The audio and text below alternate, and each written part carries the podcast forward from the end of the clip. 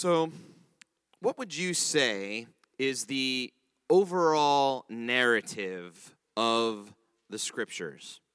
What is the story told in this book?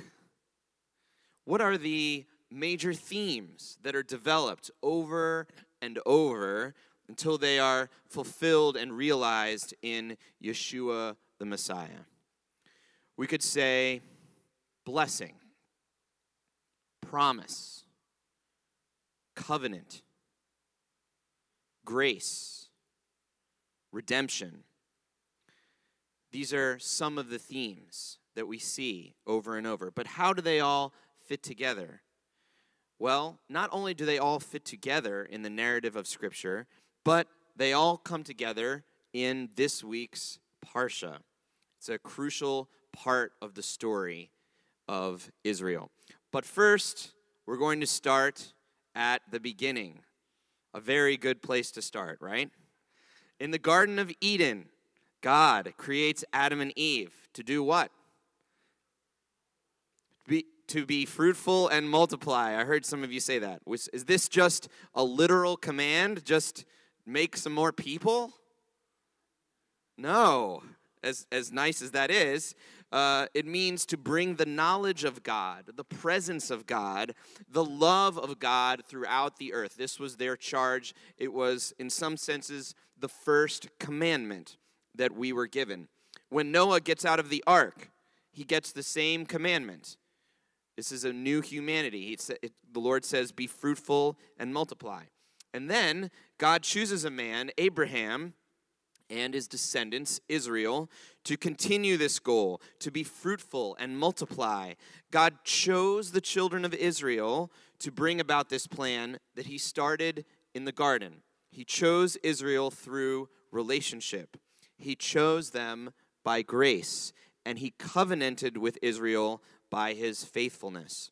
He repeats his promise to Abraham and his descendants over and over and he remembers this promise through Genesis and into Exodus and then beyond. God's plan is to bring justice and mercy and the ways of Torah through Israel, Abraham's descendants, to all the nations of the earth. To bless Israel, to be a blessing, choosing them by grace. And a few generations later, we find Joseph in Egypt bringing blessing to his brothers, the children of Israel, and to all the nations in Mesopotamia by saving them from famine. And this is how we end up in Egypt. About 400 years later, at the beginning of the Exodus story. In Exodus, it says that God saw the suffering of the Israelites and he remembered. What did he remember? His covenant his love, his covenant with Abraham, Isaac, and Jacob. But in the beginning of Exodus, chapter 1, verses 7 through 8, there's a, there's a callback here. There's an allusion to the original purpose in the garden. And this is what it says. Before that, this is what it says The descendants of Israel were fruitful, increased abundantly, and multiplied. That sounds familiar, doesn't it? And grew very powerful. The land became filled with them. Now there arose a new king over Egypt. There's a new Pharaoh in town. He's not the nice Pharaoh that we remember from the Joseph story, right? Okay? And this is a callback, as I said, to the first commandment to bring, bring my blessing and my love throughout the earth, is what the Lord is saying. Israel is a blessing to the nations. And this is what the text is, is showing. But the new king, this Pharaoh, the Pharaoh of the Exodus, he doesn't see it this way. He sees it backwards, right? Pharaoh is coming up against God's plan, and he does it with all of his strength he enslaves the children of Israel with harsh, cruel labor, and he tries to murder all of their sons as babies. This is a level of evil that we haven't really seen in the Torah, at least in one person at, at this point. To Pharaoh, the blessing of Israel is a curse. He's got it backwards. Their very lives are a threat to him and his power. So Hashem raises up a man, Moses, to confront this evil and free the Israelites from slavery. Hashem confronts the evil personified in Pharaoh and the false gods he worships, and he redeems Israel. Words like Gaal, which means redeem, and uh, Yeshua, which means salvation, they appear for the first time in Scripture in the Exodus story. That's uh, Exodus 6 6 and Exodus 15 2, respectively. That's when these ideas emerge. And this brings us to this week's Parsha, which marks the end of the 10 plagues and the actual exodus, the actual leaving from Egypt of the children of Israel. This event is pivotal in the identity of Israel and our understanding of the identity of God and the relationship between God and Israel. In this week's Parsha, locusts eat the last of the crops, and then darkness falls upon Egypt. This is plague 8 and 9. Increasing signs from Hashem as Pharaoh's heart continues to harden with evil against God's plan, and against God's children. Then the last plague is set up the death of the firstborn of Egypt, but it doesn't take place yet. Now, uh, this seems like a harsh judgment from God. It's hard to understand. But we must keep in mind Pharaoh's evil and the killing of Israel's firstborn earlier in the story. Though we, we as humans, are not to take vengeance ourselves, Hashem, He can. And He will deal with the problem of evil to bring about salvation. So, Hashem declares this last final judgment on Pharaoh. He's talking to it to Moses about it. And we come to the most intense part of the story. This is the climax in Exodus 12, um, right before the last plague. And, well, you know, have you ever been interrupted when you're telling a story? Yeah? Is, is that, does it bother you? So you hope, you know, if there's an interruption, that it, at least it's important, right? It should be important. If someone wakes you up in the middle of the night and calls you, you hope you know someone's been born or you know there's a you know something great, right? So here in the parsha, the narrative is it's interrupted. So the reason must be good. And this is what it says in Exodus 12, uh, starting in verse 1. Adonai spoke to Moshe and Aharon in the land of Egypt and he said, You are to begin your calendar with this month. It will be the first month of the year for you. Speak to all the assembly of Israel and say, On the tenth day of this month, each man is to take a lamb or kid for his family, one per household, except that if the household is too small for a whole lamb or kid, then he and his next door neighbor should share one, dividing it in proportion to the number of people eating it. Your animal must be without defect, a male in its first year, and you may choose it from either the sheep or the goats. So it sounds like a like a dinner plan kind of, right? You are to keep it until the 14th day of the month, and then the entire assembly of the community of Israel will slaughter it at dusk. They are to take some of the blood and smear it on the two sides and the top of the door frame at the entrance of the house in which they eat it. And that night they are to eat the meat roasted in the fire. They are to eat it with matzah. There's our friend matzah and maror, the bitter herb. Do not eat it raw or boiled, but roasted in the fire, with its head, the lower parts of its legs, and its inner organs. Let nothing of it remain until morning. If any of it does remain, burn it up completely. Here is how you are to eat it with your belt fastened, your shoes on your feet, and your staff in your hand. And you are to eat it hurriedly it is Adonai's Pesach, or Passover. For that night I will pass through the land of Egypt and kill all the firstborn in the land of Egypt, both men and animals. I will execute judgment against all the gods of Egypt. I am Adonai. And that, of course, is the, the, the name of God, Yud He Vav He. The blood will serve you as a sign, marking the houses where you are. When I see the blood, I will pass over you. When I strike the land of Egypt, the death blow will not strike you. This will be a day for you to remember and celebrate as a festival to Adonai from generation to generation. Lador Vador. You are to celebrate it by a perpetual regulation. For seven days you are to eat matzah. On the first day, remove the leaven from your houses. Whoever eats hametz, the leavened bread, from the first to the seventh day is to be cut off from Israel. On the first and seventh day, you are to have an assembly set aside for God. On these days, no work is to be done except what each must do to prepare his food. You may do only that.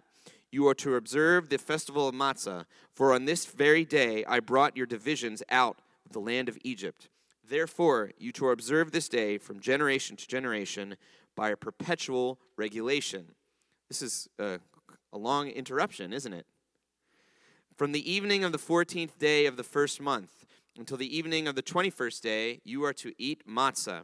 During those seven days, no leaven is to be found in your houses. Whoever eats food with chametz, or leavening, is to be cut off from the community of Israel.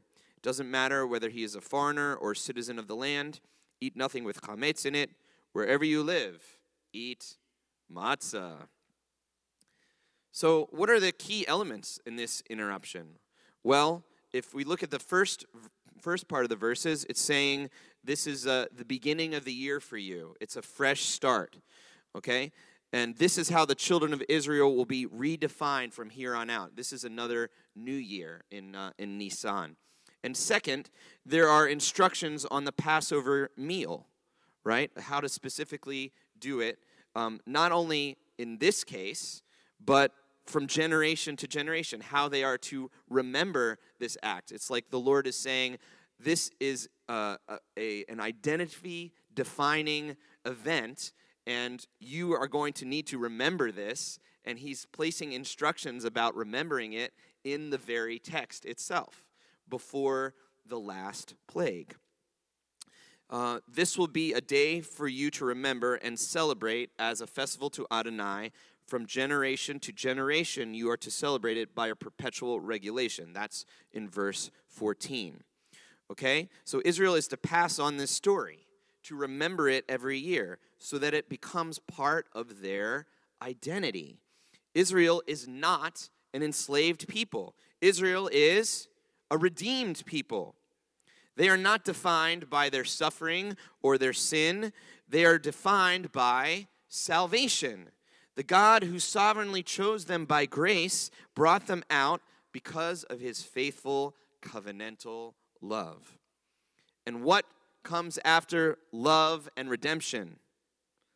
Where does he bring the people of Israel? He brings them to Mount Sinai, the Torah, the covenant, the marriage of God and Israel on Mount Sinai.